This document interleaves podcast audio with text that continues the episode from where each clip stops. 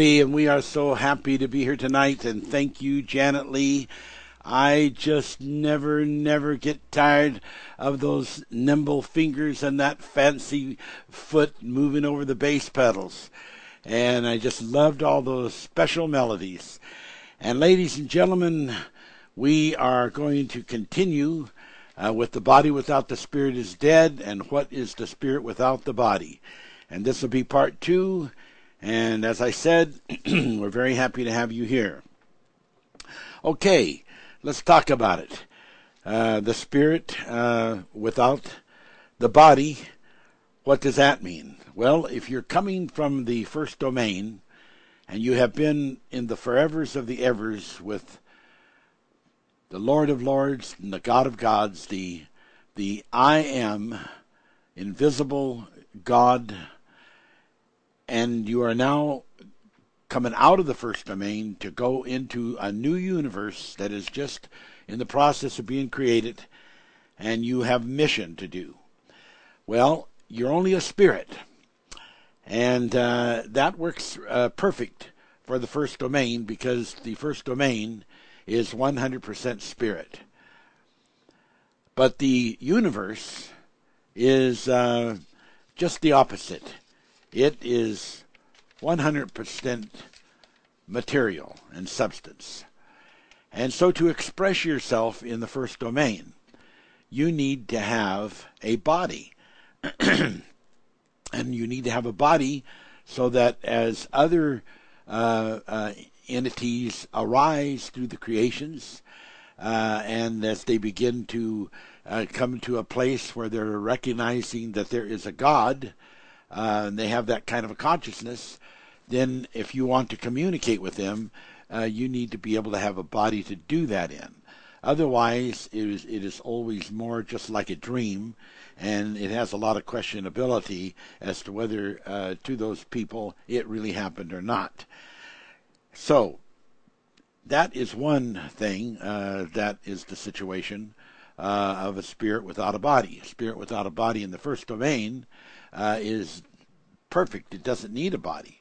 That's why the Bible says in, in the the in heaven, talking about the capital H heaven, not the small case heavens, because you know even a firmament, uh, like a sky and and the different atmospheres are heavens on earth, and then there are cosmic heavens and heavens around other planets and so forth, uh, and there there's just lots of those kind of heavens.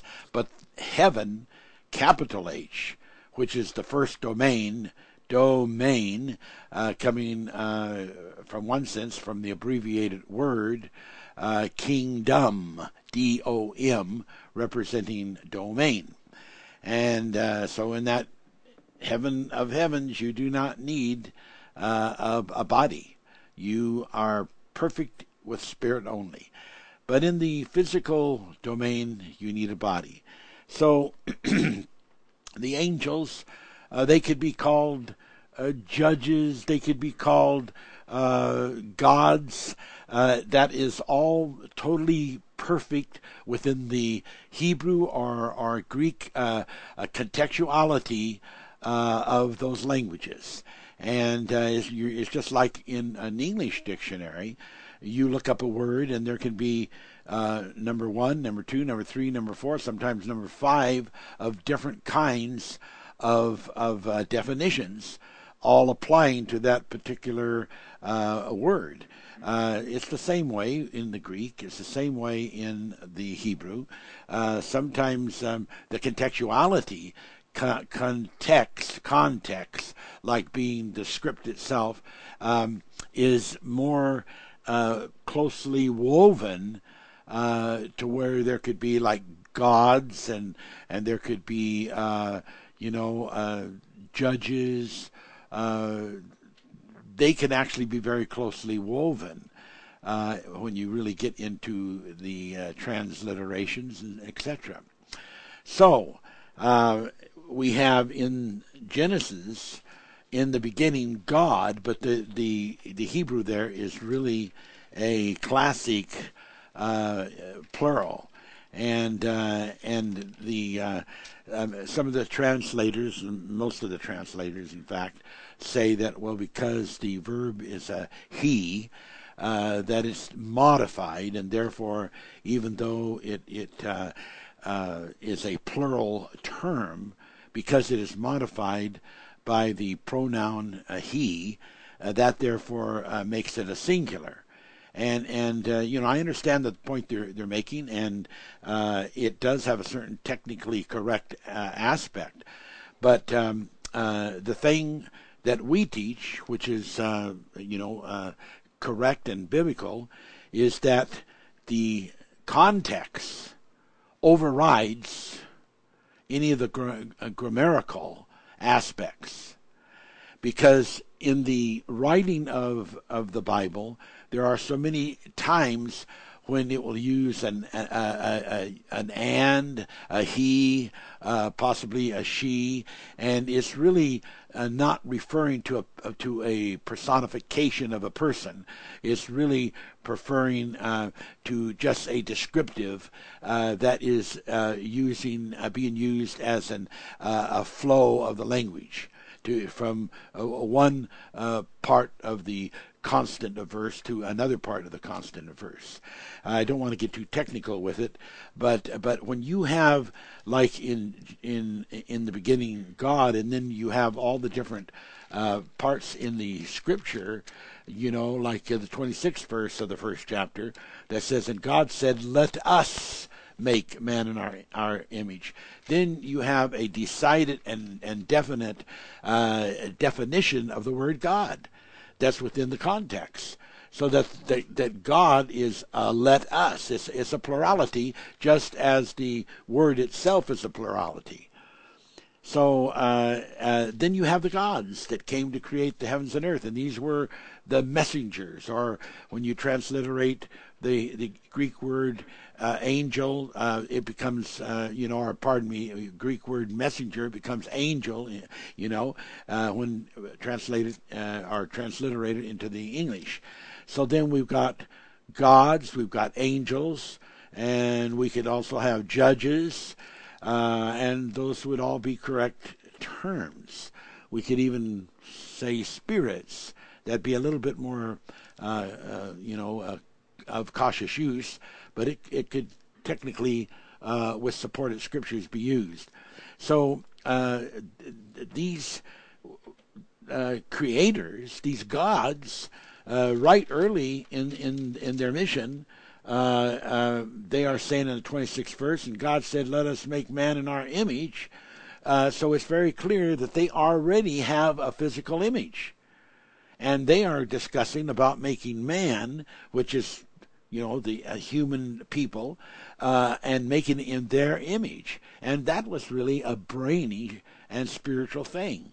Because they had made uh, what I'm sure there, there's a there's a time it takes to to create and come up with all of the ideas for the body parts and and all of the capabilities of the brain and the connection with the spirit, the connection with the mind, and uh, and so they they uh, they decided that you know we've worked on this, we've got these bodies and uh, they're really, really good. In fact, the Bible says that uh, they're wonderfully made. The human body is wonderfully made. So they say, you know, let us make man in our image, you know, and in our likeness. They're going to look like we gods look because we've got physical bodies, and they're going to look like that. And so, uh, what is the body? Uh, what is the spirit without the body?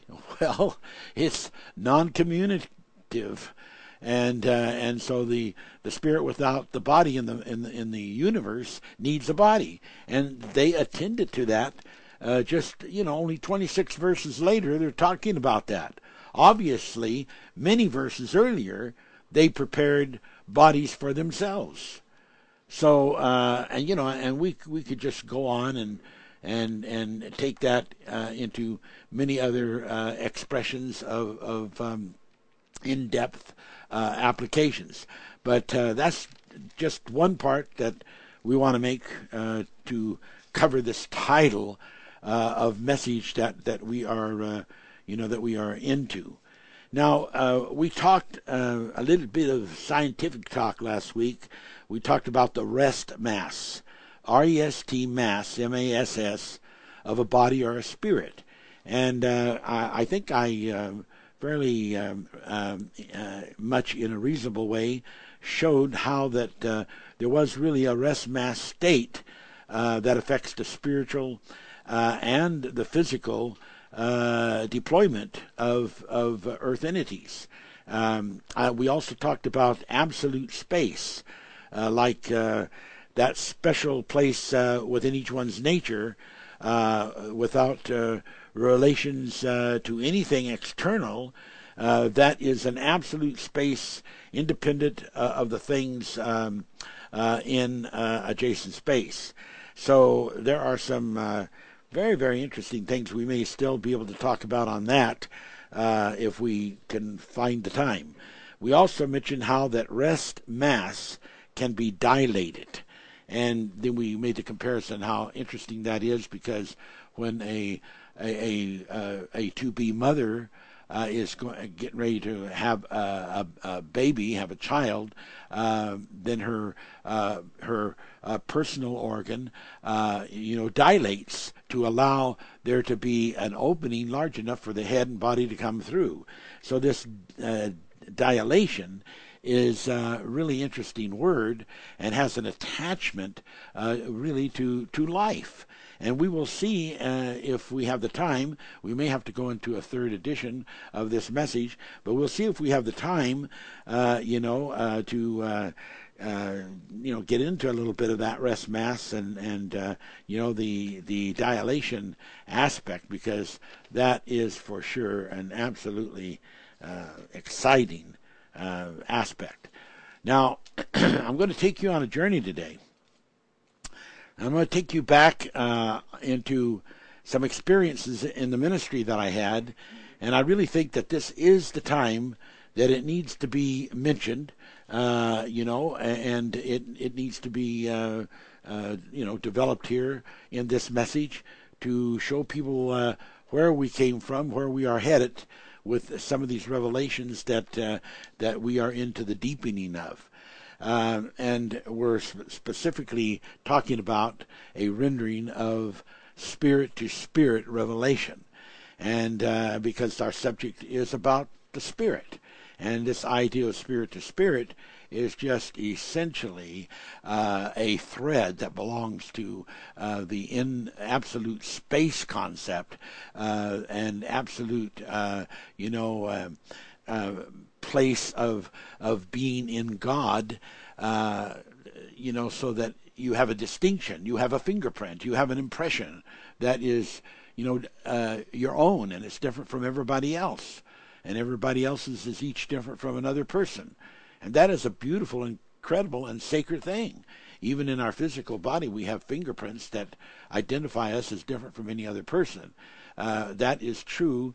Not only we have found out with fingerprints, but there are voice prints, there are eye prints, and and uh, uh, those things all uh, detail us as being the person that we are uh, by those impressions. by the same token, we can take that on beyond the physical, and we can very well know that if that is true in the physical, there is a relationship in the spirit because uh, we have uh, very well uh, been given uh, biblical uh, information how that uh, things that are on, on the earth are um, they're signs, they're images, they're shadows, they're types of of the heavens, of the spiritual things.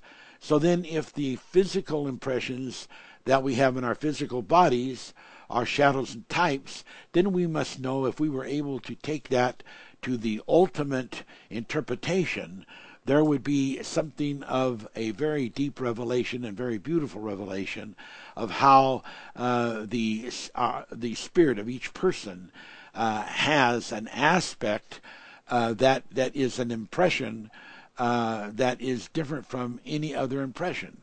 Uh, we understand that um, in the Holy Manifest uh, book and its teachings that were revealed by Gabriel, how that there are the different wheels and these different wheels are in different levels. And within these different wheels, there are different colors. And these different colors uh, are uh, telltale signs of where people are in their uh, emanation capabilities uh, as as spirits of God. Uh, so so those are our impressions, and of course it goes way beyond there. But that is not the, the message I'm, I'm teaching today. But we're you know we're uh, hitting on just a few interesting points because uh, it all does really go well with this. Uh, if the body without the spirit is dead, what is the spirit without the body? And uh, by the way, uh, that first part of the uh, inter- the first part of the statement, "the body without the spirit is dead," is in James chapter two, verse twenty-six. Okay, all right. Now, I want to take you back in time. I want to take you back something like in my life, something like over 40 years ago. During this time, we were having, uh, you know, church services, and um, we were uh, we were a lively bunch. We liked to praise God. We liked to raise our hands and worship God. We liked to sing.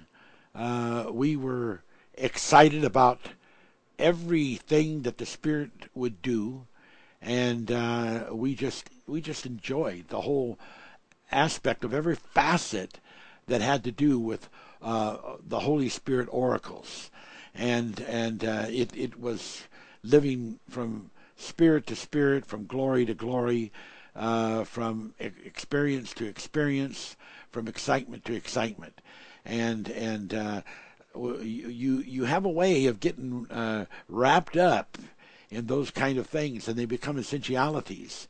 And as essentialities, you you get so uh, satisfactorily fed with it, with it that you don't really think that you need anything else.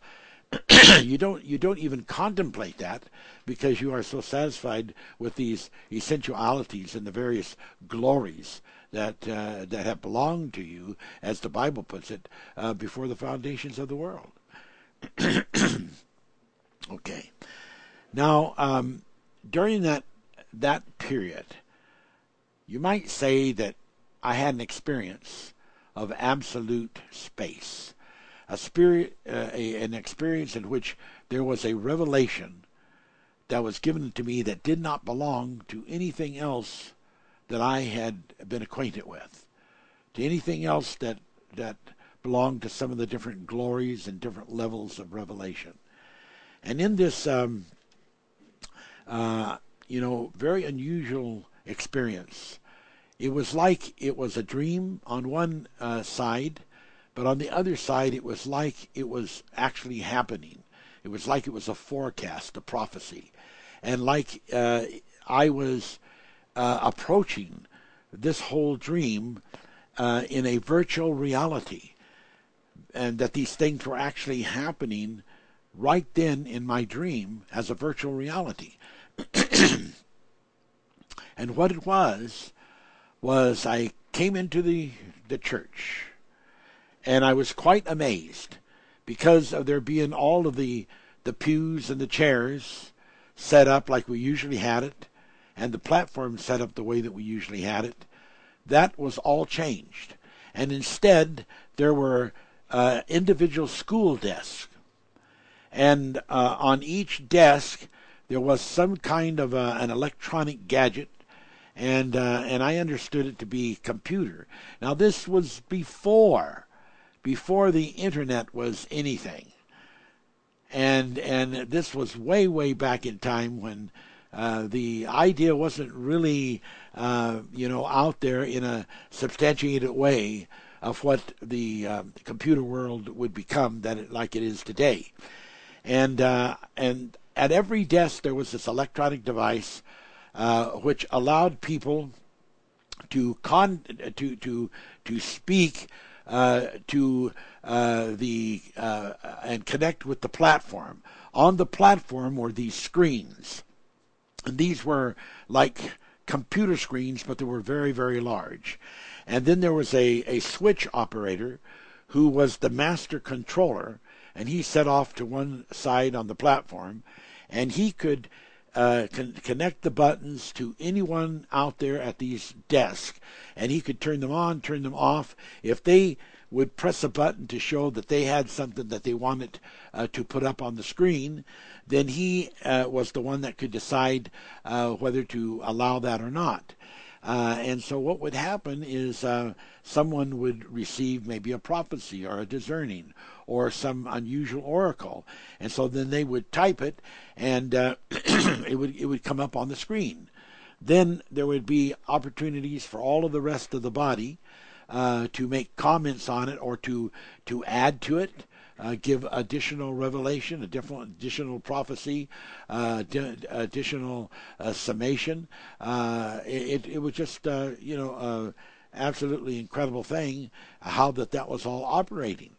Well, I knew that this was a school of the prophets, and that this was something uh, as a, a, forecast of the future, that there was going to be uh, something that would advance to where this school was going to become a computer school. And, and, and so this was like I say, many, many, many years ago. Well, um, I thought about it a lot, but it just didn't, you know, the, the computer equipment, the capability to even do that wasn't even uh, provisional at the time. And so, uh, you know, we just sort of let it ride. And we went on with our conducting and, and receiving other kinds of revelations and writings and, and, and so forth. Then came the time that I received the revelation of the ark and, and the, the, the rhyming prophecy of the ark. And when I received it, uh, I was told, you know, like, uh, it, we were to go, we were to build this ark, like Noah's ark, and and it described it, you know, and it sounded like Noah's ark, and the question was, okay, are uh, you know, is this a literal ark? And and yes, it is. It's a literal ark. Well, um, uh, I had lots of questions in my mind about it, and I knew just from the business end that I had capabilities of uh, we were looking at something that would be multi millions of dollars to to do, and it would take uh, you know a lot of talent and and uh, to put it together. But I just figured, you know, if it's meant to be, it's meant to be, and we carried on with the idea that one day we would build this this uh, literal ark. But then, as time went on, revelations began to come into my mind. And the other day, I was digging in some of my boxes that I'm going through to try to you know, get everything uh, in file cabinets. And I ran across this uh, advertisement that we put in the newspaper. And what it was was a picture of a rocket, and and and it was, and it said on it Arc Two, and uh, we were basically at that time uh, getting into a different kind of understanding that there was something uh, incredibly more modern and and uh, quite uh, much more advanced than the old style of the uh, of the literal uh, Ark uh, of Noah, but it still represented the Ark and it still was literal, but it wasn't the kind of literality. Uh, that the ark was. It was a different kind of literality or literalness. And uh, so then uh, that whole idea began to, to, to expanding. Still, the key was was was not there. Uh, the the riddle was not solved. Uh, there was something else. One of the things that was a constant that I kept receiving, and I would keep hearing this word, and it was tied into the Noah's Ark uh, uh revelation, the Noah's Ark thing, and and it was uh, as it was in the days of Noah, so shall it be in the days of the coming of the Son of Man. And I would hear that verse over and over and over. And I would think, why am I hearing that over and over? I know what that is. I know what that means. Uh, you know, that's talking about, uh, you know, uh, that's talking about that uh, uh, that God saved people uh, in the time of Noah, and He's going to save people in the time of of of this day when there's going to be a catching away, and so I, you know, I I thought I I know all that. Why do I keep getting this this verse? Why do I keep hearing it? Well, I just kept hearing it, and uh, and it just went, you know, keep hearing that verse. Uh, As it was in the days of Noah, so shall it be in the days of the coming of the Son of Man. And it wasn't until quite some time later that God uh, opened up this incredible revelation of what that really meant and what that it was really about, because it was saying that as it was in the days of Noah, so shall it be in the days of the coming of the Son of Man. Okay, what was there that it was going to be speaking about? Well, there will be two at the mill, one will be taken, one will be left. There will be two in the field, one will be taken, one will be left. And the angels will gather from the four corners of, of, of the world. And, and and they will there will be a meeting in the air and, and there will be a catching away or a rapture, however you like to call it, and, and they'll be taken. And that event, he was saying, happened before, as it was in the days of Noah. It's going to happen again. This this catching away. And when I got that oracle, I was just I was just dumbfounded that I could not see that before. That somehow there was a veil over that revelation. Even though I would read and read and reread and read and reread, I could not see what was simply accurately expressed until God, by the Holy Spirit, just anointed me and, and my eyes opened. And when my eyes opened and I saw it, it just answered so many questions.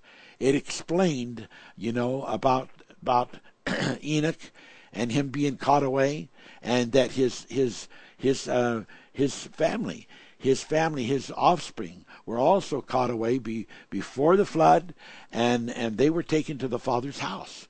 And Jesus in the in the 14th chapter of of the Gospel of John said, uh, "I'm going away uh, to my Father's house, and where I'm going to be, I want you to also be. I want you, you know, you'll be joining me, and but I will be coming again." And then Scripture says that He'll be coming with these saints. Well, who are these saints? Because the resurrection doesn't take place till later, uh, supposedly. So who are these saints He's coming with? And and in Jude it talks, uh, you know, uh, of all persons, of course, it's Enoch who has the prophecy, who was given this prophecy way back in time, at the beginning of time, uh, uh, you know, uh, uh of that certain era, and and says that uh, the Lord will be coming with tens of thousands of His saints, and that was a prophecy of Enoch. So this is all tying in to this prophecy that he understands that they are in a different place. They're at the Father's house, and and and we're here uh, on this um, planet called Earth, and these are two different places. And so this this and I've I've done teachings on this, and that's not my message today, but I but then the connection to this thing about the Father's house and the meaning of the ark of Noah. As it was in the days of Noah, so shall it be in the days of the coming of the Son of Man. Just began to ring like a bell. And all of a sudden, I begin to get this revelation that tied in to the special oracle about the school of the prophets and this computer school. And I begin to, to see um, this um, a building of a virtual reality, an ark of revelation, in which people would would uh, come to this our site, and then there would be these doors, and as they would go through a particular door, uh, they would get take on an, a, a consigned name, and and this name would have a personification, and then that personification representing them would begin to go through these doors.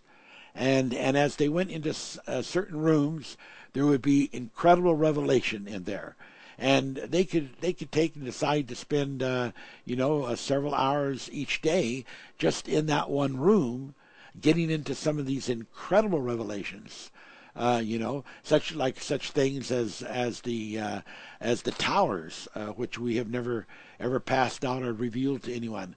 Uh, they could walk into that room and see the towers and the revelation, the sensational, almost unbelievable, incredible revelation of the t- of the tower uh, oracles.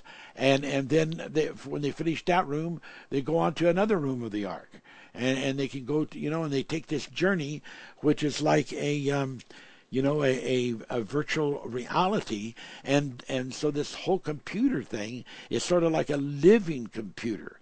And it has a body ministry to it. And there would be uh, other ministers who would be able to help because the the uh, the prophecy says that the, the numbers of people uh, coming across the threshold into that concept, into that ark, will just be absolutely uh, a terrific number and and so there will be other ministries that will help answer questions for these people that come in and and have questions because it will be a school of the prophet ministry. Now, I know there would be people say, "Oh, that that virtual reality thing, you know, there's nothing like that in the Bible." So, you know, where how are you going to back things like that uh, from the Bible? Oh, there's all kinds of things that we could use uh, to back that. But I'm just going to use one because if I'm going to get this message taught, uh, even in two more sessions, I can't just spend too much time on one thing. But eventually, I will cover you know more and more of it. But like in the book of Revelations, chapter 11, verse 8, it's talking about the two witnesses. And it's talking about this experience that they go through in which uh, they have been uh, uh, they have been killed by the uh, uh, forces dark. And in verse 8 it says, And their bo- dead bodies shall lie in the street of the great city, which spiritually is called Sodom and Egypt, where also our Lord was crucified. Now, we are showing that this is actually a biblical virtual reality. That the city of Sodom is a totally different city in a totally different location than than the nation of of uh, Egypt.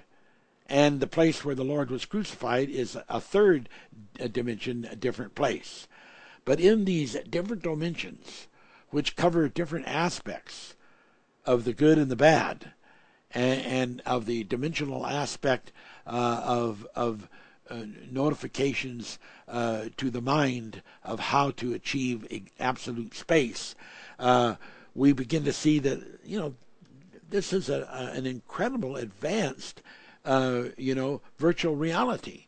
Uh, Sodom is not really the Sodom Gomorrah that's been destroyed, but there is a a tag that connects it with some of the things that happened in Sodom. Egypt is not really the place where the Lord was crucified or where the witnesses will be crucified, but there is a virtual reality that has the capability of connecting them in a, a, a spiritual kind of way. So we could call that kind of a reality a convergent reality. Now, the, the reality that mortals generally perceive versus the reality uh, that that uh, spiritual people receive is different in the sense that the general masses see things in a very mortal vein, whereas the people that are in the spiritual mode, uh, they they get into uh, things that have not yet even consciously been opened, and the aspects of that potential is a much wider and deeper mind. So uh, uh, there is a crossover and overcoming of the uh, common antithesis that normally would be bumped into when a person would be crossing such a presumptuous travel and crossing as this. But but when you begin to see the total, absolute, incredible uh, uh, beauty of it, there will there will be other people that will want to hone in on that. they will they will feel it like they were born with it. They will feel it like they always knew this. They will feel it like it belonged to them, uh, like it like with Jeremiah, where the Bible says in Jeremiah one, before I was uh, born, before I was conceived in my mother's womb. And the Lord says, I knew you. I knew you. You belong to me. I knew you. And God is speaking that to certain people today. And they are having, having a, a, a, an opening of the minds. But there still remain those apathetic persons out there who can't get around stumbling over themselves. And we don't know how long of a road that they have before they will overcome that. But we know that there are differences. We know there are revelations, so to speak. I don't really call them revelations, but uh, ideologies that people come up with, like remote viewing. And uh, some people think that those are, are spiritual, but remote viewing, as it is generally presented, is is psychic uh, instead of Holy Spirit anointed. Like with the Holy Spirit anointed, uh, you know, you get into the telestesian prophets uh, they are moving by the Holy Spirit, and they can see uh, as a, a, seer looking back into time and forward into time. Uh, they are not into the uh, somatic, uh, psychic uh, estimation considerations.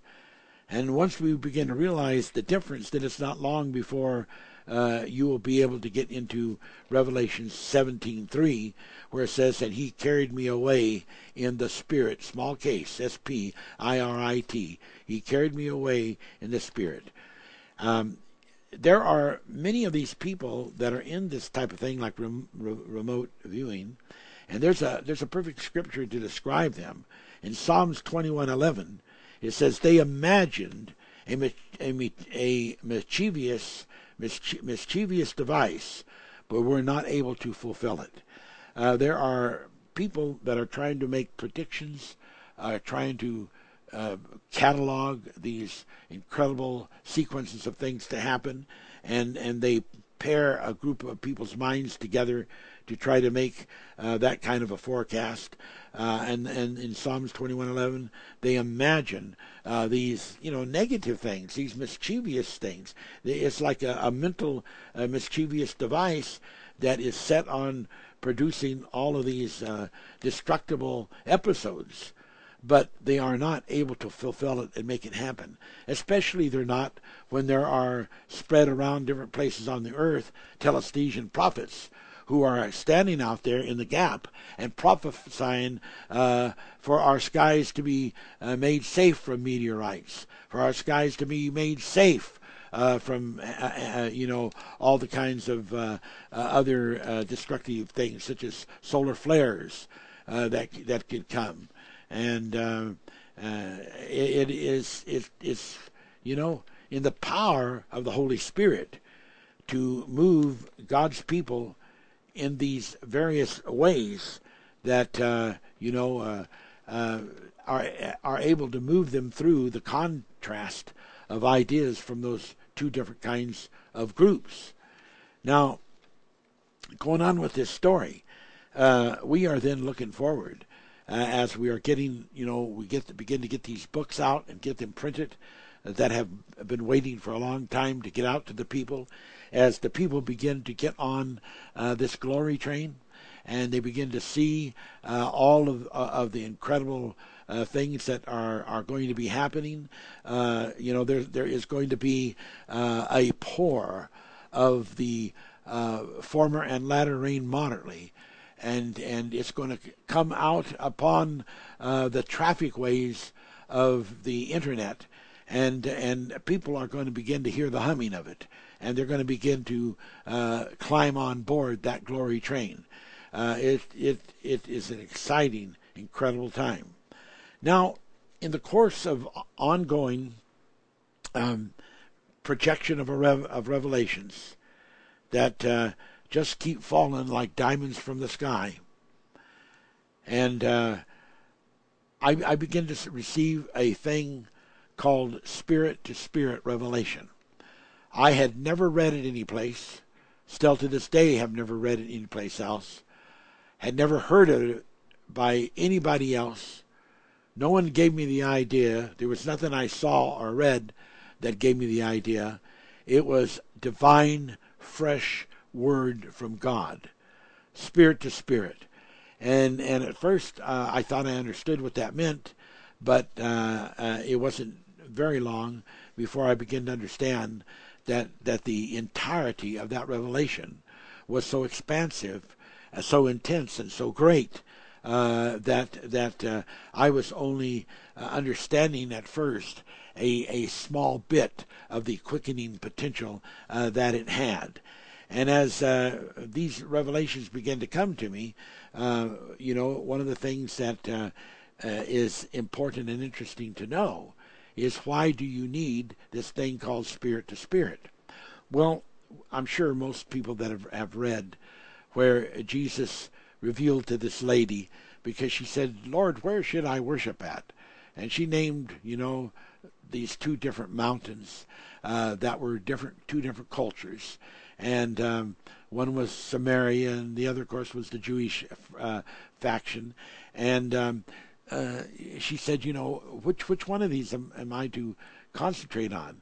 And he, he didn't say, well, uh, you know, for right now, do this or do that. He says, uh, I tell you, lady, that the day is coming, that they that will worship God in in in spirit and in truth, you know, will worship Him in the spirit, and and that was this awesome answer uh, that will go down in the echoes uh, of, of of history as a, a circuit of of blooming and flowering revelation uh, that will uh, never cease its continuum as it travels the circuits of the heavens and the earth. It is it is so uh, wonderful and yet bold to be a part of of something that comes fresh right out of the heaven from God. And uh, Jesus made that statement, you know, the day is coming that those that worship him is going to worship him in spirit and truth. We know there had already been warnings from the Bible. You know, don't lay your hands suddenly on any man. We begin to realize that uh, there was a real problem with discerning. Uh, and there was warnings about uh, not being able to discern the body and not being able to discern, you know, the, the people with with the spirits that that uh, were evil of intent. Um, we also begin to understand, you know, that the body, even in its highest represented uh, aspect uh, of of holy utensils, was still a, a flesh thing. It was like when a cow was offered in a sacrifice, and it was made a holy cow for the purpose.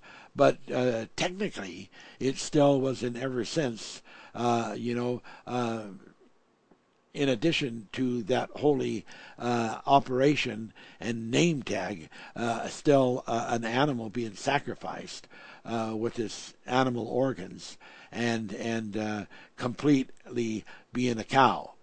Uh, when we are involved with the our hands to be laid upon another person, some people will lay their hands upon some, most often upon someone's head. Some people put their hands upon a person's shoulder, uh, you know, uh, or maybe even on the back.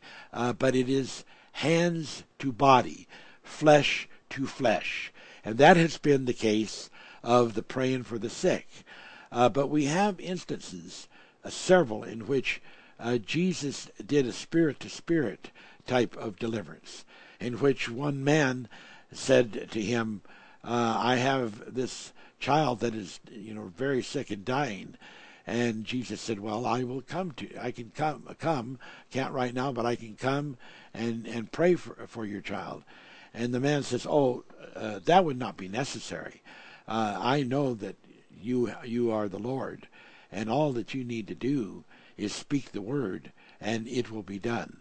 And Jesus was just really enamored with uh, this person for having the faith because he knew that was the kind of thing he was talking about when he said, The day will come that they that worship God must worship Him in spirit and truth. And here was a a, a true printout.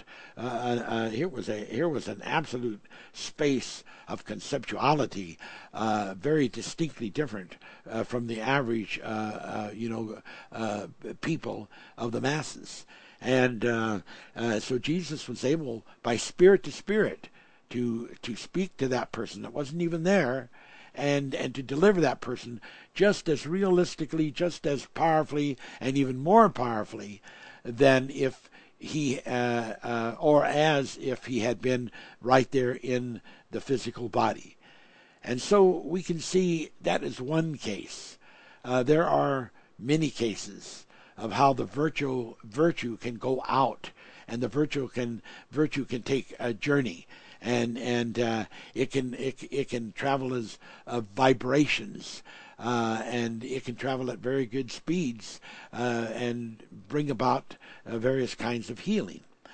So, as I begin to get this spirit to spirit revelation, um, and I begin to do uh, Jin Tal on people, um, you know, it's very hard to get out of the old habits. Uh, I would still uh, put my hand upon the back of their head, and I would say hypothalamus to the pituitary, pituitary to hypothalamus to thyroid, and go through all of that particular revelation. Uh, but I was doing it still touching them. But as time has gone on, uh, God uh, has uh, uh, really shown me and clarified that. Um, you know, the really beauty of the spirit to spirit revelation is spirit to spirit. You don't need to touch physical to physical. In fact, physical to physical is just a hindrance.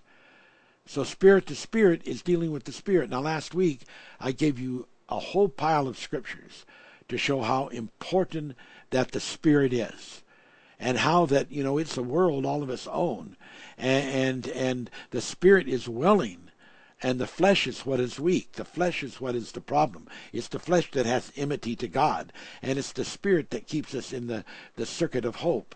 And there are many, many, many scriptures that verify that.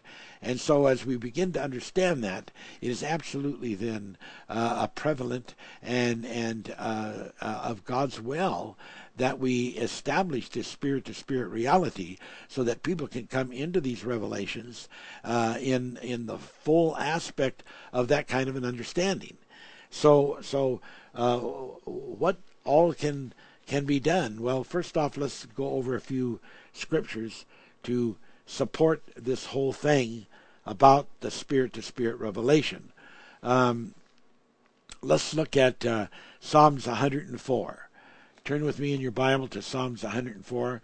There's two different scriptures there that we will read that are very, very interesting, and uh, they they have a definite revelation in them about this spirit to spirit. First, we'll read 104, uh, and we'll be reading uh, three through four. And it says, Who layeth the beams of his chambers in the waters, who maketh the clouds his chariot, who walketh upon the wings of the wind, who maketh his angels spirits. And we talked about that scripture about you know what what were what were these spirits before? He maketh them spirits. And we discussed, you know, uh, what the, the, the closing reality on that was, uh, how that that uh, this this uh, uh, these spirits had had ange- angelic uh, physical bodies.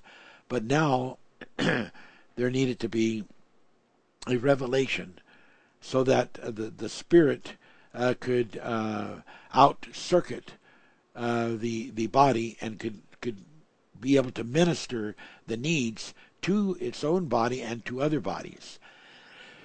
Excuse me. And so, as we begin to get into this picture and we begin to see that aspect, and we begin to see that that it is right in the middle of of uh, you know having to do with creation. You know, uh, as we read here, who layeth the beams uh, of his chambers in the waters, and maketh the clouds chariots, walketh upon the the winds of uh, of the of the wind, or the wings of the wind, uh, who maketh his angels spirits, his ministers a flaming fire. That is all connected. Now we can get the the, the center of gravity uh, in a very close proximity by staying within the general context. Uh, just uh, you know a few scriptures over, like turn to 105, Psalms 105, and um, let's um, uh, let's just uh, see what uh, what is being revealed here um, in the uh, thirtieth verse.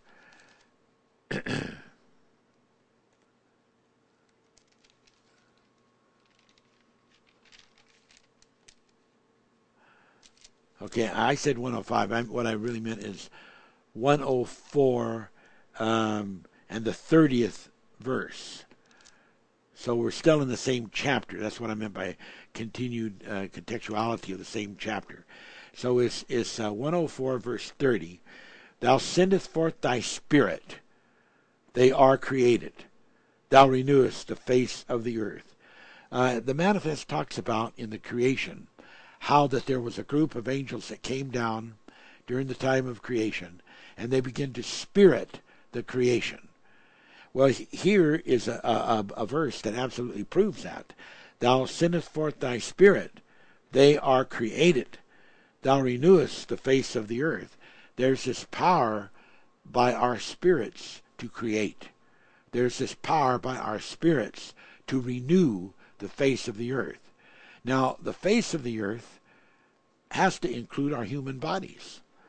And uh, so there is something very regenerating about that. And so the very name Jin Tal is generative, generative touch. So we are dealing with this Jin Tal with generative touch, which is all about the power of creation, the power of, re- uh, power of regeneration. And, and here is a powerful uh, couple of scriptures that, that really show that in a, in a beautiful and powerful way. Now, if, um, if we were to go uh, you know, backwards in time a little bit, uh, let's go to Numbers 11. Back in the Old Testament, Numbers 11. And let me read from there in the 17th verse.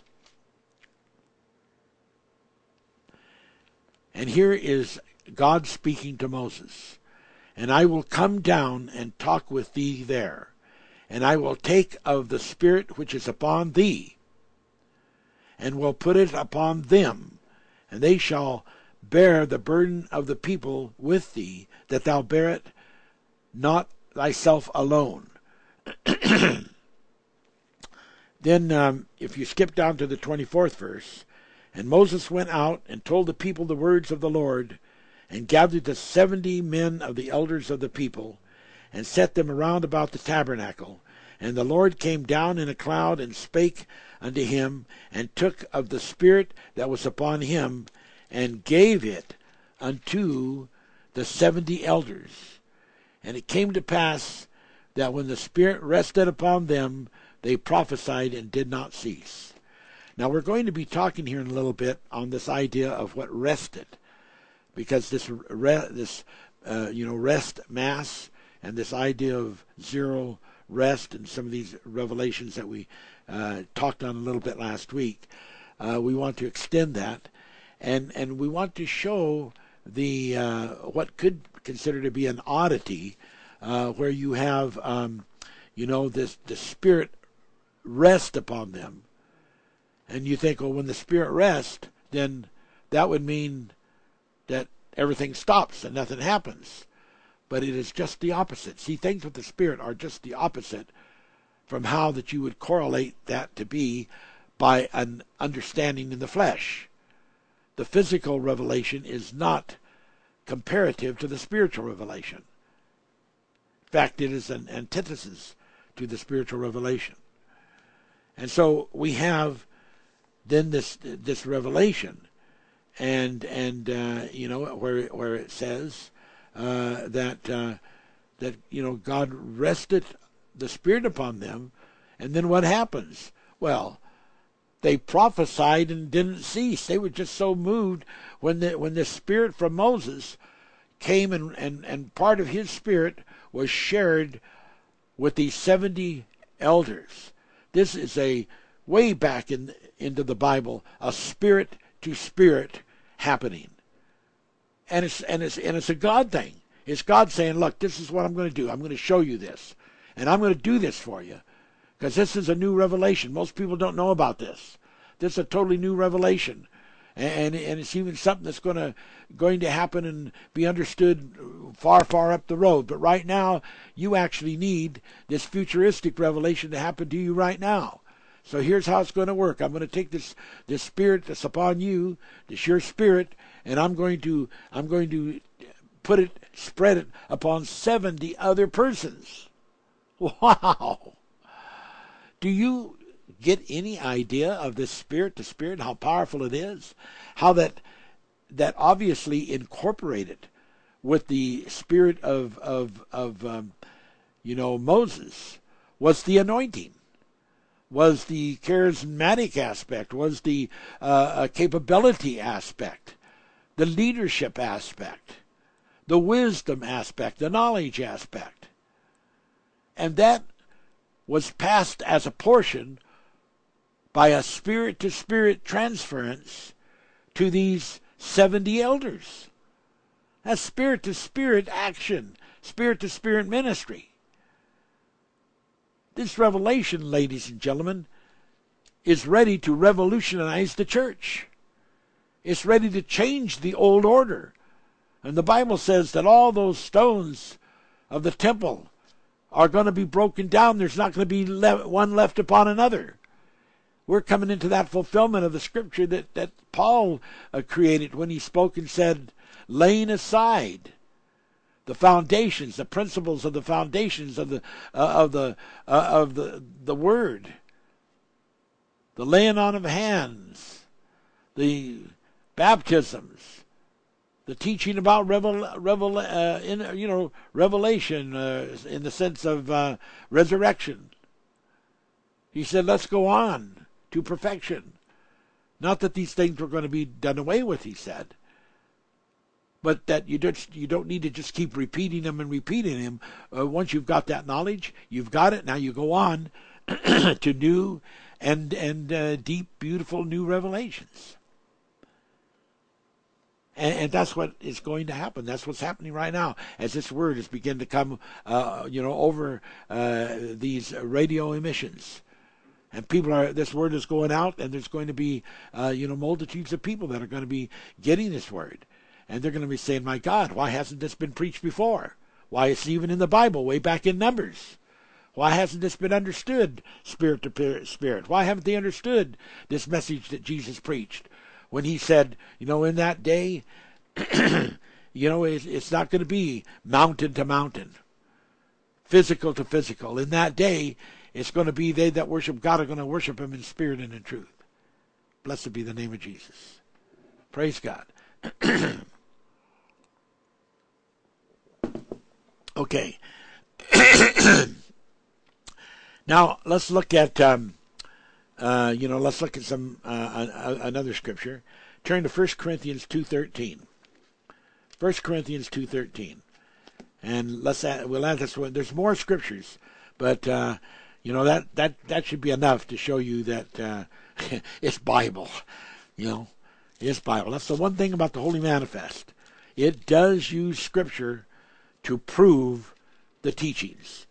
And the Bible says, whatsoever is manifested is light. Something manifests the truth, then that is a proof that it's light. And, and that's one of the things that God gave us a proof. And the Bible says, prove all things. He said, well, when you manifest something, you know, uh, and it's a true manifest, it's going to bring light. It's, it's going to tell you things that you, you'll know down deep inside is true you you you'll know it's true because it won't it won't be a a, a murky uh, darkness, but but it'll be light that just all of a sudden opens your mind and your heart and your spirit and makes you know that it is the truth and it is the reality. Okay, now uh, we're looking in uh, First Corinthians uh, chapter two, verse um, verse thirteen. Which things also we speak, not in words, which man's wisdom teaches, but which the Holy Ghost teaches, comparing spiritual things with spiritual things, are spiritual. Now, we talked earlier about the remote viewing, the psychics, and how that that is totally different from the revelation of of the anointed Holy Ghost prophet ministry and seership ministry. We're not knocking these people. We're not putting any kind of a, a damnation on them. We're just explaining that there is a difference between that kind of insight and the kind of insight that comes by the Holy Spirit. And that's important to know.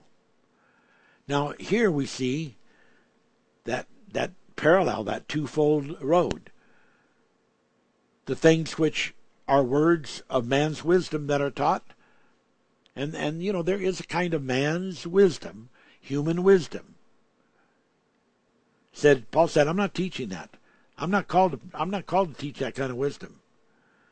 He said, but I'm called to teach what the Holy Ghost is, is teaching. And he said, involved in that, and this is important, is the power and the ability of comparing spiritual things with spiritual. And you see, that is not what, what humans are doing today in most of the church world. They are basically measuring one another by a physical measurement of physical things. And they are using that to select whether or not those people are divine or not divine, whether those things that they say or the status that they want should be acceptable or not. But that is not the method of discerning by the Spirit of the Lord, uh, which is not discerning uh, a term used to describe describe physical discerning, but it's actually the gift is discerning of spirits because it's spirit to spirit. And so this scripture says, comparing spiritual things with spiritual. Now, when you are able to, to step over that threshold and get into that inside inter sanctum, where you are uh, selecting by the Holy Ghost the insight which is a revelation of spirit to spirit, then you are beginning to be able to say, okay, now I'm going to take this spiritual edification and I'm going to compare it to this other spiritual ed- edification.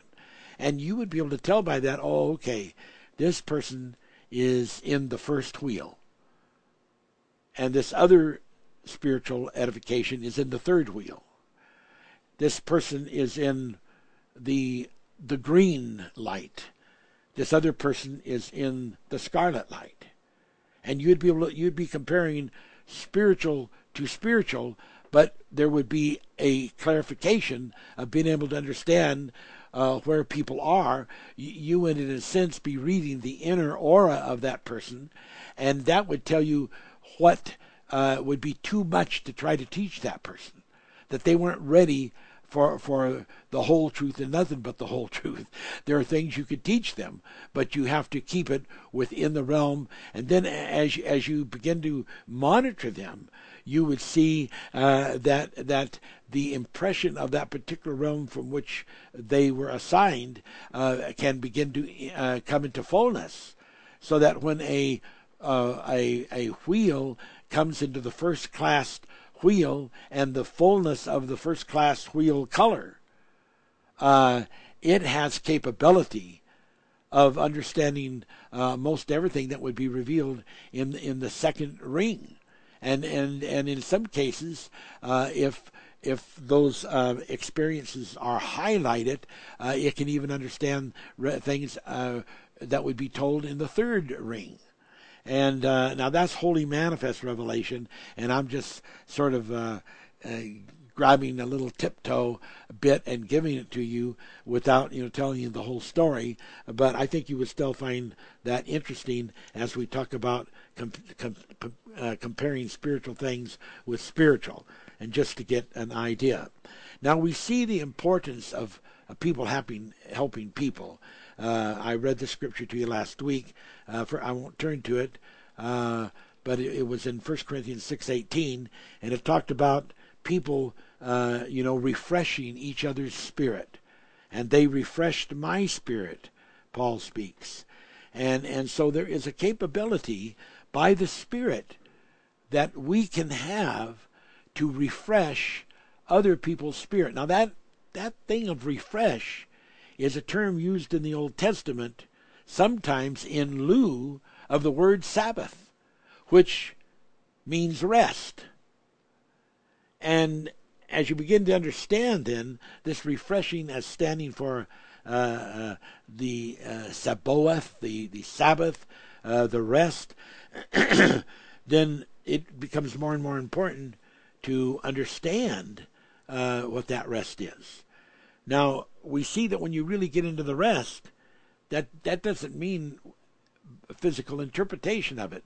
Okay, now it's time to quit everything.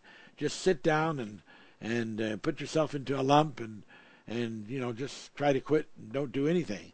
It means just the opposite in the spirit world. It means it's time to prophesy. It's time to move by the Spirit. It's time to create. It's time to do all kinds of, of, of unseemly things uh, as far as the natural world is concerned. So, this thing of entering into the rest is an incredible place to be with God. Now, we know these things that are spoken in the Spirit are, um, are, are mysteries because in the uh, 14th chapter of First Corinthians, second verse, and I, I, I, talked about this I think last week, but uh, uh, second verse of uh, of 14, for he that speaketh in an unknown tongue speaketh not unto men, but unto God, for no man understandeth him. Howbeit, in the spirit he speaketh mysteries. Now, I have had experiences with speaking in tongues. And I know that there's unknown tongues, but I was always interested in, you know, in the aspect of the mystery of the tongues. And I was also interested in the uh, described uh, Pentecostal experience that happened um, when uh, they the uh, disciples began to speak in tongues of all kinds of different nations. Well, um, in um, my experiences of uh, of speaking in tongues, I have spoken in several different languages. Uh, I spoke in um, Hindi, which is like East Indian uh, language. I've spoken in um, Chinese. I've spoken in Spanish. Uh, I've I've spoken in a uh, fairly good number of uh, of different languages. And someone would say, "Well, how would you know that you you, you spoke that?" Well, it, just so happened that there would be people that would be in the meetings, and uh, and when I would when I would speak and uh, in like when I spoke in Hindi, there was a fellow there from India, and he he was just so excited, and he got up and uh, because he knew that I didn't really speak Hindi, and he was telling about how that I was describing by my tongues uh, his trip on the boat uh, across the across the ocean, and, and and quite a bit of detail like that. And then once uh, in a church meeting, there was a lady that came up, and she was an American Indian, and she be she was just just oh she was just so excited and trembling, she she could hardly contain herself, and she was telling the story of what the of what the uh, the message in the in this uh, American Indian language was that I was speaking. I didn't know what it was saying, but but but she did, and and and uh, by the same token, we had experiences like that with uh, Chinese, Spanish, and you know several other kinds of languages that I had, and and uh, those those are really uh, uh, definitely positive experiences. And and you know they're they're quite quite quite neat. So I, I think I thank God for those, uh, you know, and I also thank God for for uh, you know this uh, verse uh, of First Corinthians fourteen two that I read, in which it says, uh, you know, that we that we we speak mysteries in the Spirit. It's just not wasted lingo. It's just not, you know, rhetoric going out there that has uh, no meaning. It, it, it's mysteries in the Spirit and we and uh, and let's look at um, 1 Corinthians uh, 14, 15. Uh, 1 Corinthians uh, 14, 15 says, What is it then? I will pray with the Spirit, and I will pray with the understanding also. I will sing with the Spirit, and I will sing with the understanding also. Wow. You know, there is an expansion that God is wanting us to move into in this revelation of the Spirit. There is an expansion. God is wanting us to to move in a very positive way, and it's absolutely exciting. It's super exciting. so, um, the capability uh, we're told to be able to discern the spirits which are of God. That's in 1 John 4 1 to be able to discern the spirits which are God. And you do this not by your body trying to discern the spirit, because your body is antithesis to a spirit, and it's not going to have the capability uh, to really, truly, uh, other than just a guess, be able to discern to discern uh, that other spirit. It's going to have to happen by the spirit to the spirit, and so that's spirit to spirit ministry. And that's the same kind of kind of action that has to do with creating. Blessed be the name of God. It's, it's exciting. So then, as I begin to realize, okay, we are not going to have to do this body to body thing. Well, how are we going to do this other? Well, this thing with the telephone became very, very important because you can have a private conversation with an individual who needs healing, and you can do Jin Tal over the telephone. Now, what can you achieve over the telephone? Well, you know, God has revealed many things to me which I am still working on developing because it's a really, really big thing. And and and they have virtual reality perspectives and and actuality perspectives. And and um, you know, uh, there are all kinds of of uh, of things that uh, that can be done. Uh, I I have come to an understanding that with Jin Tal, that it is not a problem to create uh, stem cells, stem cells that can be used to to repair body parts in the human being. That can be done with with um, spirit to spirit Jin Tal. Uh, that uh, you could also uh, turn back the aging clock. Uh, I had started on this, but you know, I just didn't have the full revelation. I was still doing it uh, with a mixture of, you know, laying on of the hands and, and spirit to spirit. And I just didn't, I just didn't have the full, uh, you know, revelation. Uh, but, but now uh, that that I've got this uh, much fuller revelation, I can see uh, the the uh, supplanting of these things uh, by the greater, more powerful spiritual truth, and and so I'm beginning to see that you know uh, uh, that is still something God wants us to be able to do. To be able to go into Jin Tal and begin to uh, to to turn back the aging clock. I've recently been talking to a couple individuals who are involved uh, with um, workshops that deal with uh, goodly a number of people, and uh, and I'm talking about possibly uh, coming uh, on into their workshops and and having a um, t- having telephones all set up where all the people can hear and and and I can hear them, they can hear me, and and I can do uh, uh, Jin Tal uh, not only individually but to the masses. Uh, because there's all kinds of, of use of the gifts that can be done in a, a massive uh, way uh, to to uh, a large group of, of humans at the same time.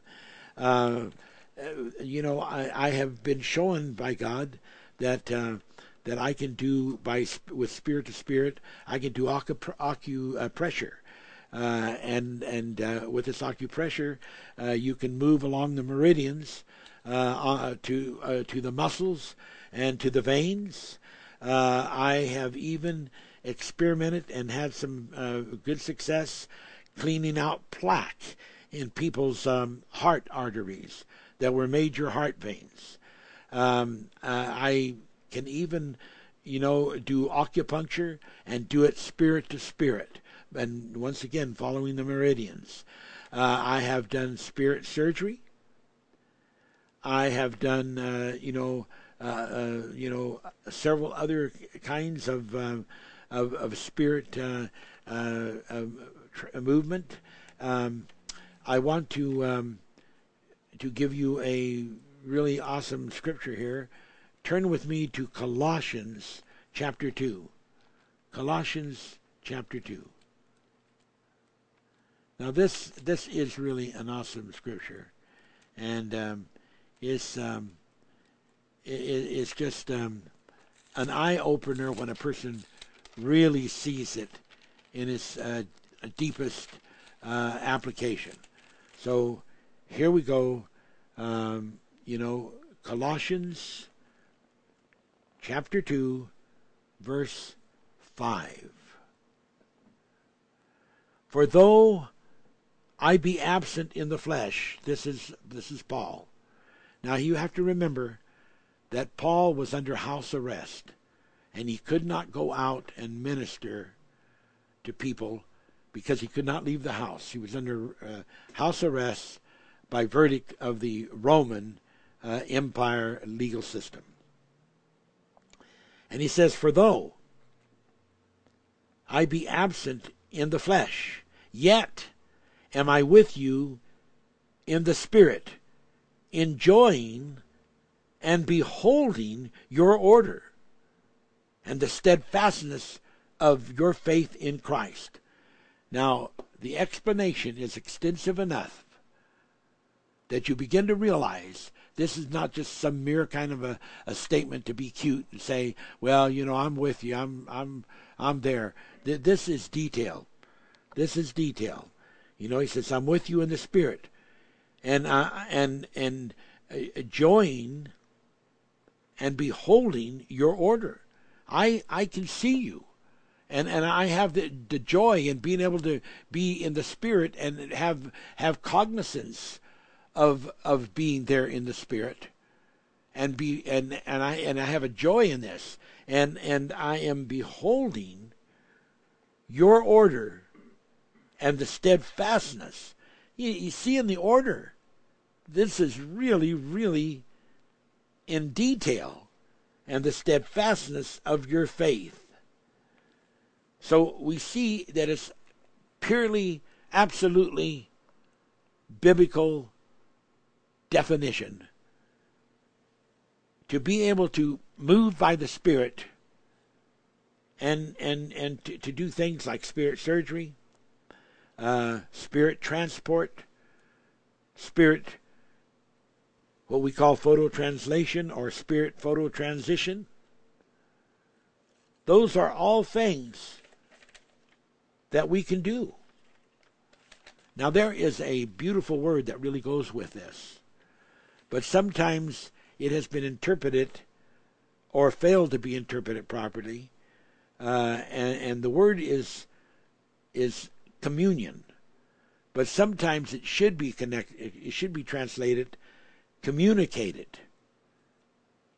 And mistakenly is translated communion when it's it's mis, it's not really the communion that the scripture is talking about. Now let's just look at a few scriptures. Let's start off with this old time beautiful one in Exodus 25:22. Exodus 25:22. And there I will meet with thee, and I will commune with thee from above the mercy seat, from between the two cherubims which are upon the ark of the testimony. of all things which I will give thee in commandment unto the children of Israel. And there I will commune with you. This, this is a communion. This is the real thing. This is having a spirit to spirit communion. The one spirit integrating with the other spirit, absorbing, being endued with power, and receiving instructions. And receiving strength and encouragement. And healing. And being able to take that experience out into the world and give it relevance. That is the incredibility of this awesome communion. Now let's look at another couple of examples because it all ties in. Let's look at Genesis 18:32. Genesis 18:32. Let's read that one.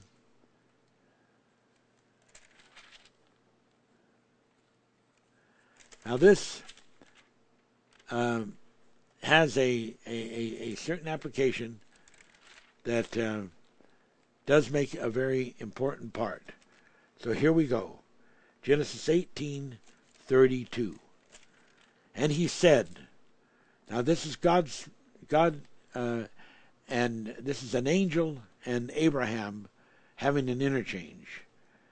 And and Abraham says, "Oh, let not the Lord be angry, and I will speak yet this once. Proventure, ten shall be found there. And he, the angel, said, I will not destroy it for ten's sake.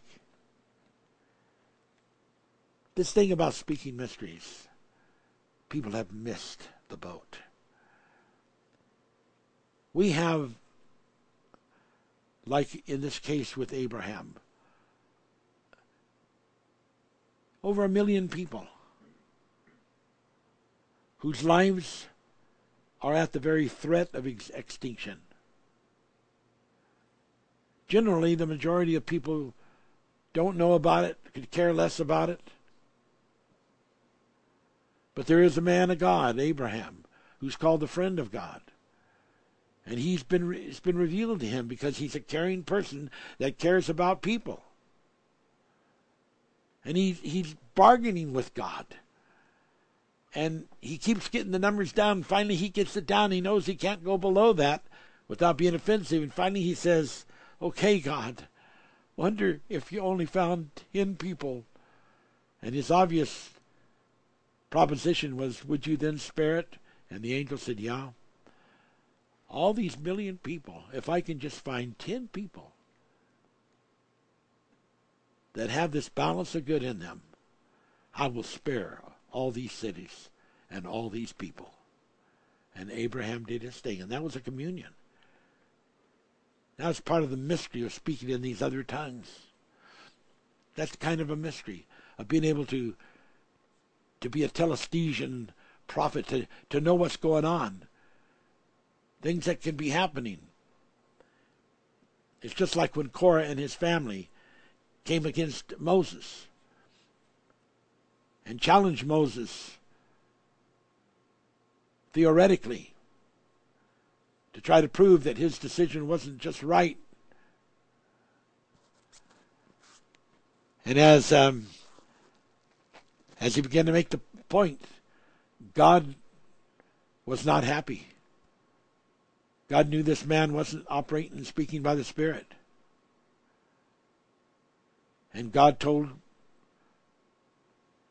God, God told um, Moses, separate yourself from these people and tell your followers to get away from them because I am going to I'm going to send a destruction upon him and his families. And so the people of God that believed, they moved out of the way. They got over on the side where Moses was. But the people that did not want to believe, and they just challenge everything. Nothing is ever right. Something is always not right. They stood over there on Korah's side and his family. And then it happened. The ground began to open up. And all the, the tents and the people that were there with Korah went down into the ground. And after they were down in the ground, the earth began to buckle and close up upon them, and fire began to spew out of the earth. There was no one there in Korah's group that could see that their own lives were in the danger of extinction. They did not have the revelation.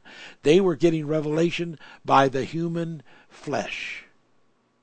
They can make all their technical points theologically, but it was not Holy Ghost sent.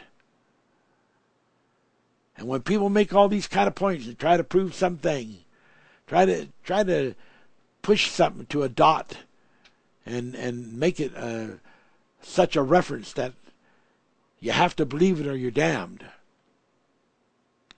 They don't have a revelation of what really is happening. They don't have a revelation of what really is going on in the earth world. It's only certain people that see these things by the Spirit. They're like this other scripture I read where they try to imagine these evil devices to happen. And they begin to give prophecies that these awful things are going to happen. But they don't have the power to make those things happen because those revelations were not by God. They were psychic type of things that were not very well understood or described.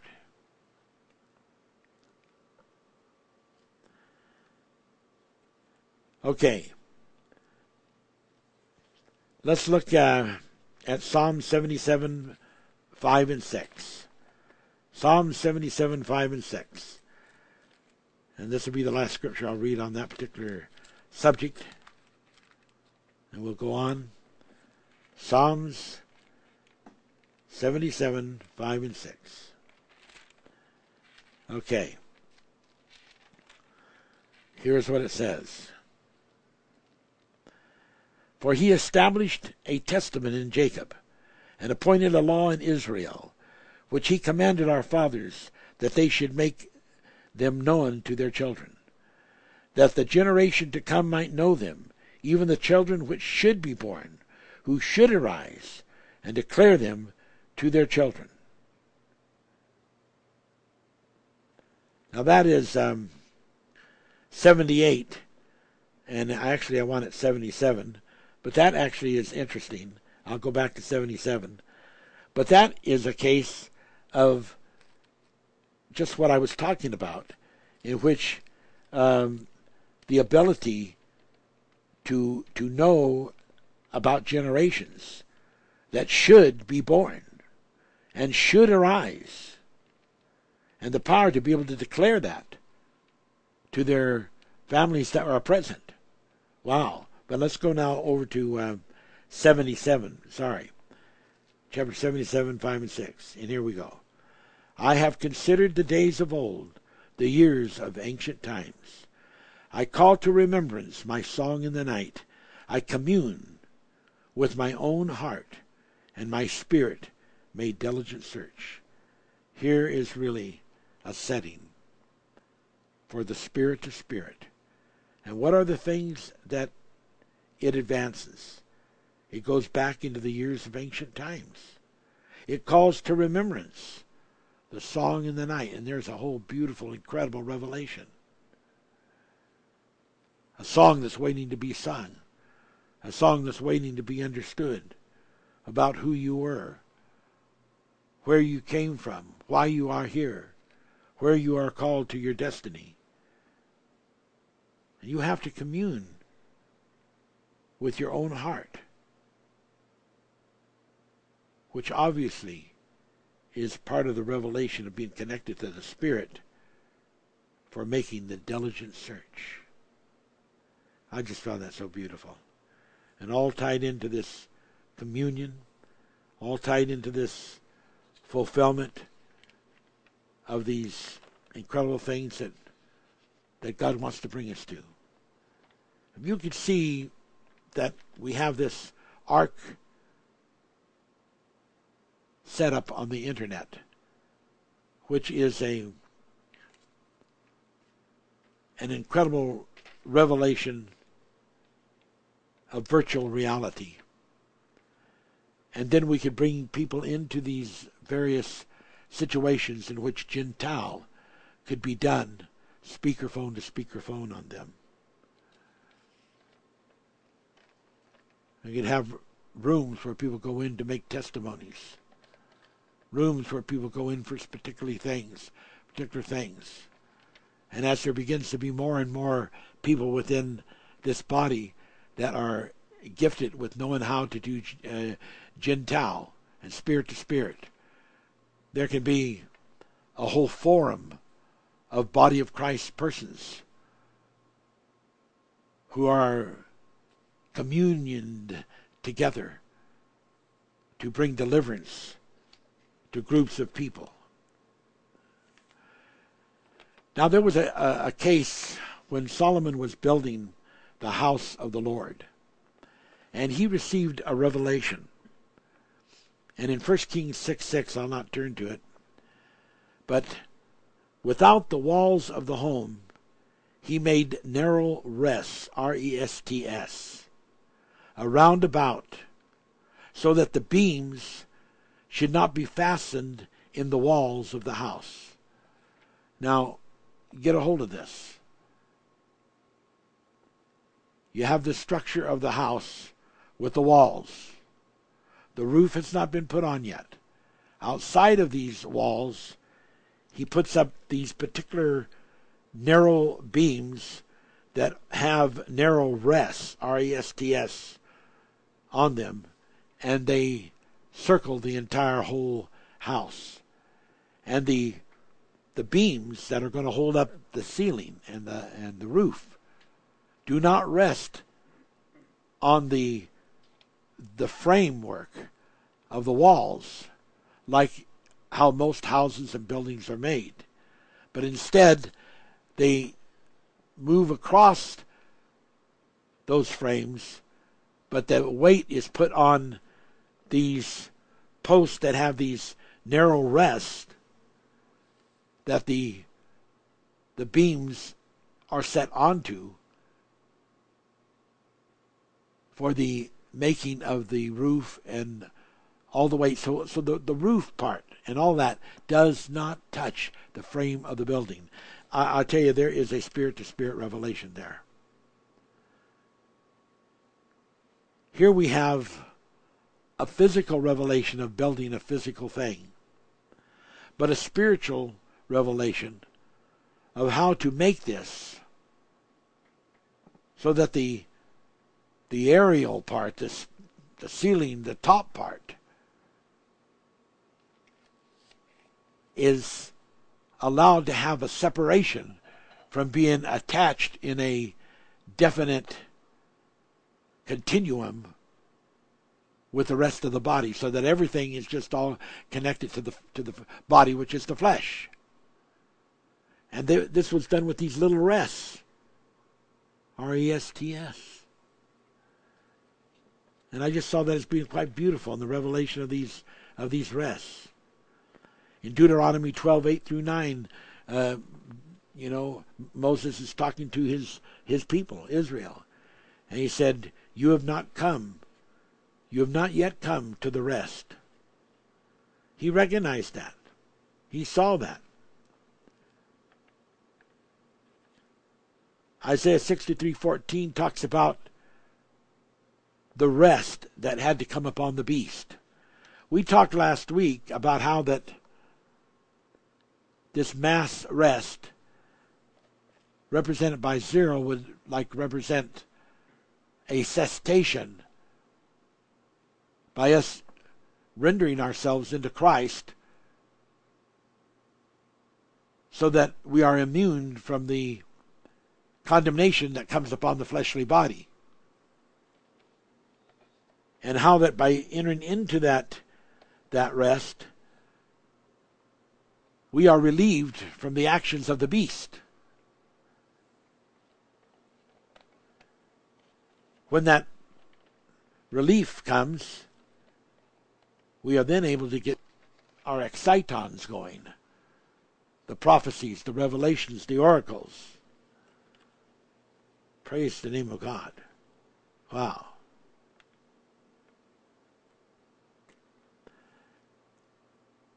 That story about the house is 1 Kings 6 6.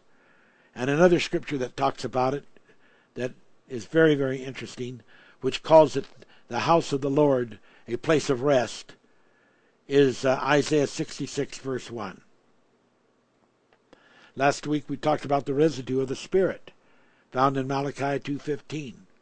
We explained how that, that was the knowledge of these things with family and things done uh, as a memra, a memra in the things of, of the body that was held in the mind for a period of time. In Isaiah 11, 2 and 10, it talked about Christ said, The Spirit of the Lord shall rest upon him. The Spirit of the Lord shall rest upon him. What happens when the Spirit of the Lord comes and rests upon you?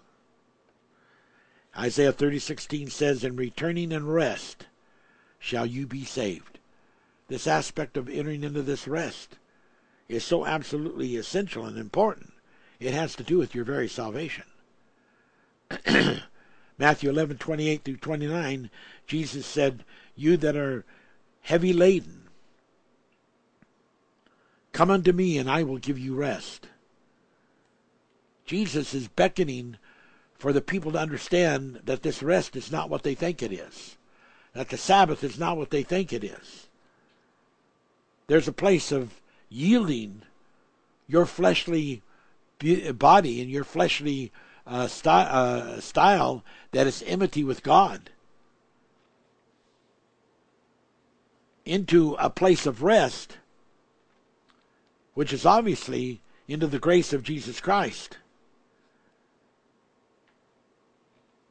which allows us by that immunity and that action of grace to be able to take advantage of having our spirit freed from that overburden of the of the beast. Now turn with me to the book of Luke, chapter 10. I'm going to read something here. Luke chapter 10. And we'll start with um, 3 through 20.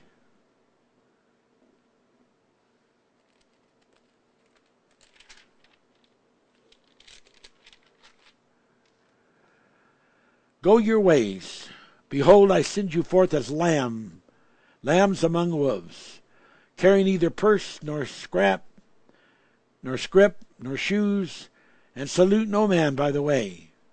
And into whatsoever house you enter, first say, Peace be to this house. And if the Son of Peace be there, your peace shall rest on it. If not, it shall turn to you again. In the same out in the same house remain eating and drinking. Such things as they give for the labor is worthy of his hire. Go not from house to house and into whatsoever city you enter and they receive you eat such things as are set before you and heal the sick that are therein and say unto them the kingdom of God is come nigh unto you. I'm telling you, God has a plan in His directives about how we are to minister and how we are to journey on the road in this ministry. And and you know, all you need to do is read this a few times. It's not complicated to understand. And follow the instructions and it'll make a new creature out of you. But one of the things that's really, really important is healing. And this Jin Tal will have a carriage, it will have a way of, of spreading and fanning out into hundreds and hundreds of people and thousands of people, then millions of people, for bringing physical healing and mental healing and spiritual healing to them. And that's why this spirit to spirit thing is so important. That's why this whole revelation we're talking about and entering into the rest is so important. And say unto them, The kingdom of God is come nigh unto you. But into whatever city you enter and they receive you not, go your way out in the streets of the very same and say, even the very dust of your city, which cleaveth on us, we do wipe off against you. Notwithstanding, be ye sure of this, that the kingdom of God is come nigh unto you. There's some incredible things here.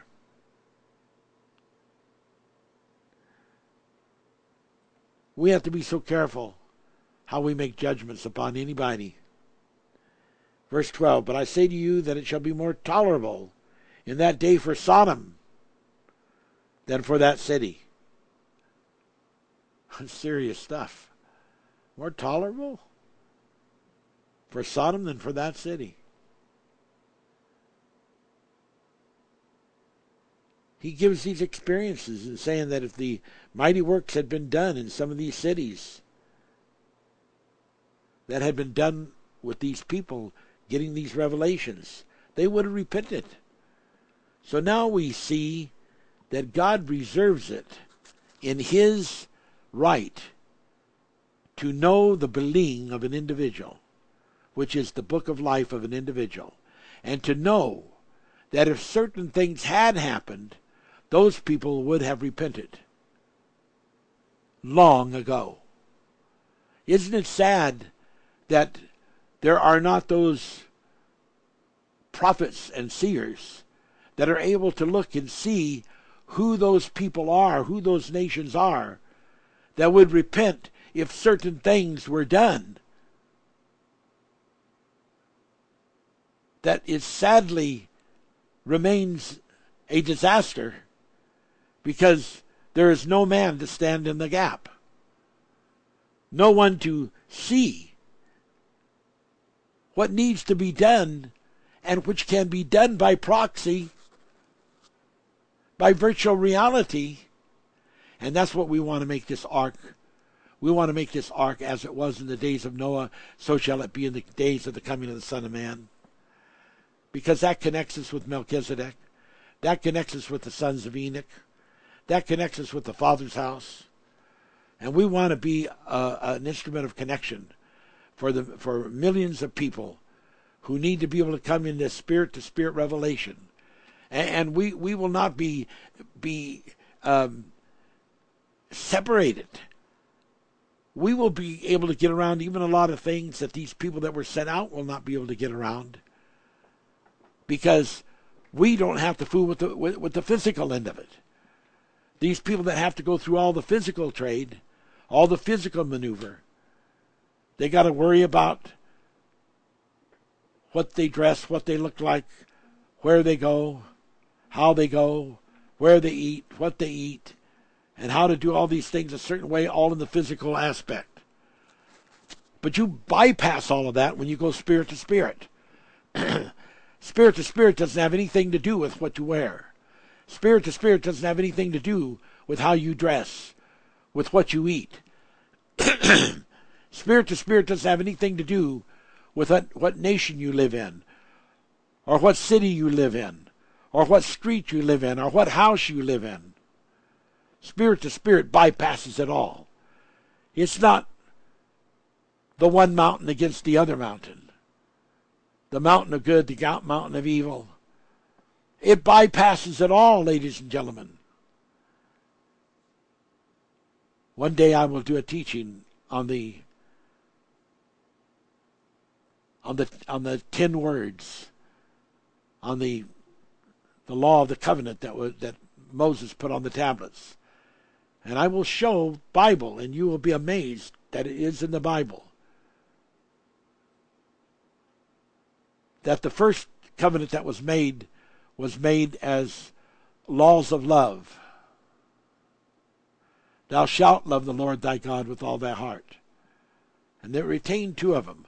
But when it when it was broken because of the sin, it changed from thou shalt love the Lord to thou shalt not this, thou shalt not that. It was all changed.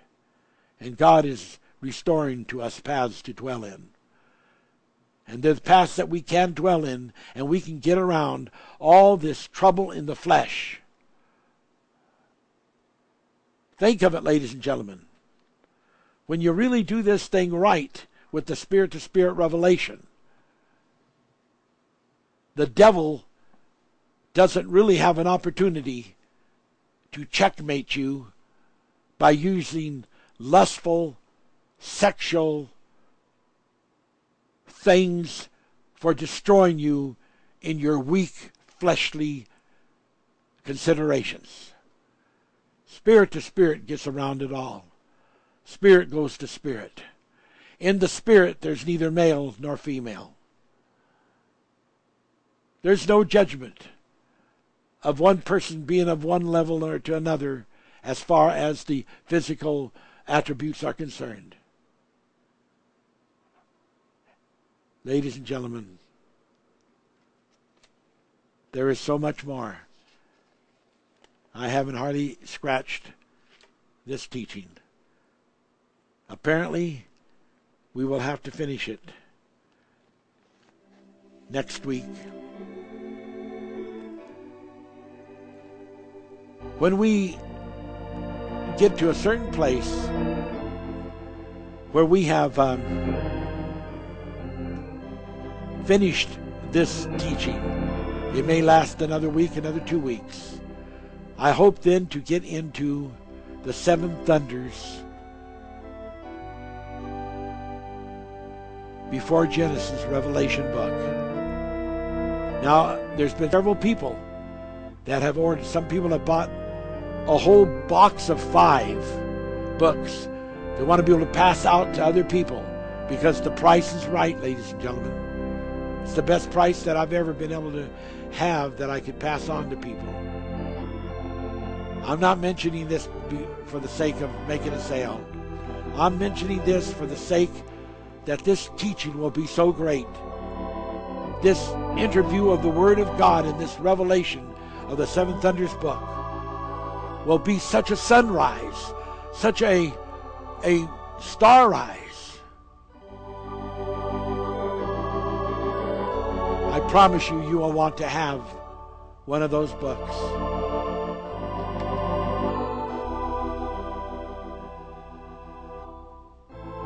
You can still order and get these books. You've got to go directly to the manifester to Jerry Lee, and we'll you, you can do this through going on PayPal. Say what you want. I'm sure you can find all the information on this book. I advise you to do that. That's all I want to take the time to talk on. Then you'll have something in your hands when this message begins to be taught. God bless you so much. I will take the time. I want to do a prayer. Heavenly Father, reach out across the circuits. Let at this moment the Soundtron become alive. Let at this moment energies swell up like magnified glories, brighter than 10,000 suns in the Spirit.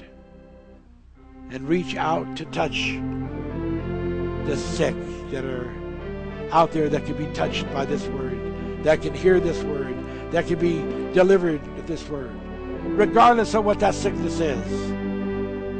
Whatever it is, let this prayer take on personifications. Personifications speaking in the Soundtron, spirit to spirit, love to love, spirit to spirit, mystery to mystery exciton to exciton to every individual for healing and deliverance, and salvation. So be it. In the name of the Father, the Son, and the Holy Ghost. God bless you. We love you. God bless you.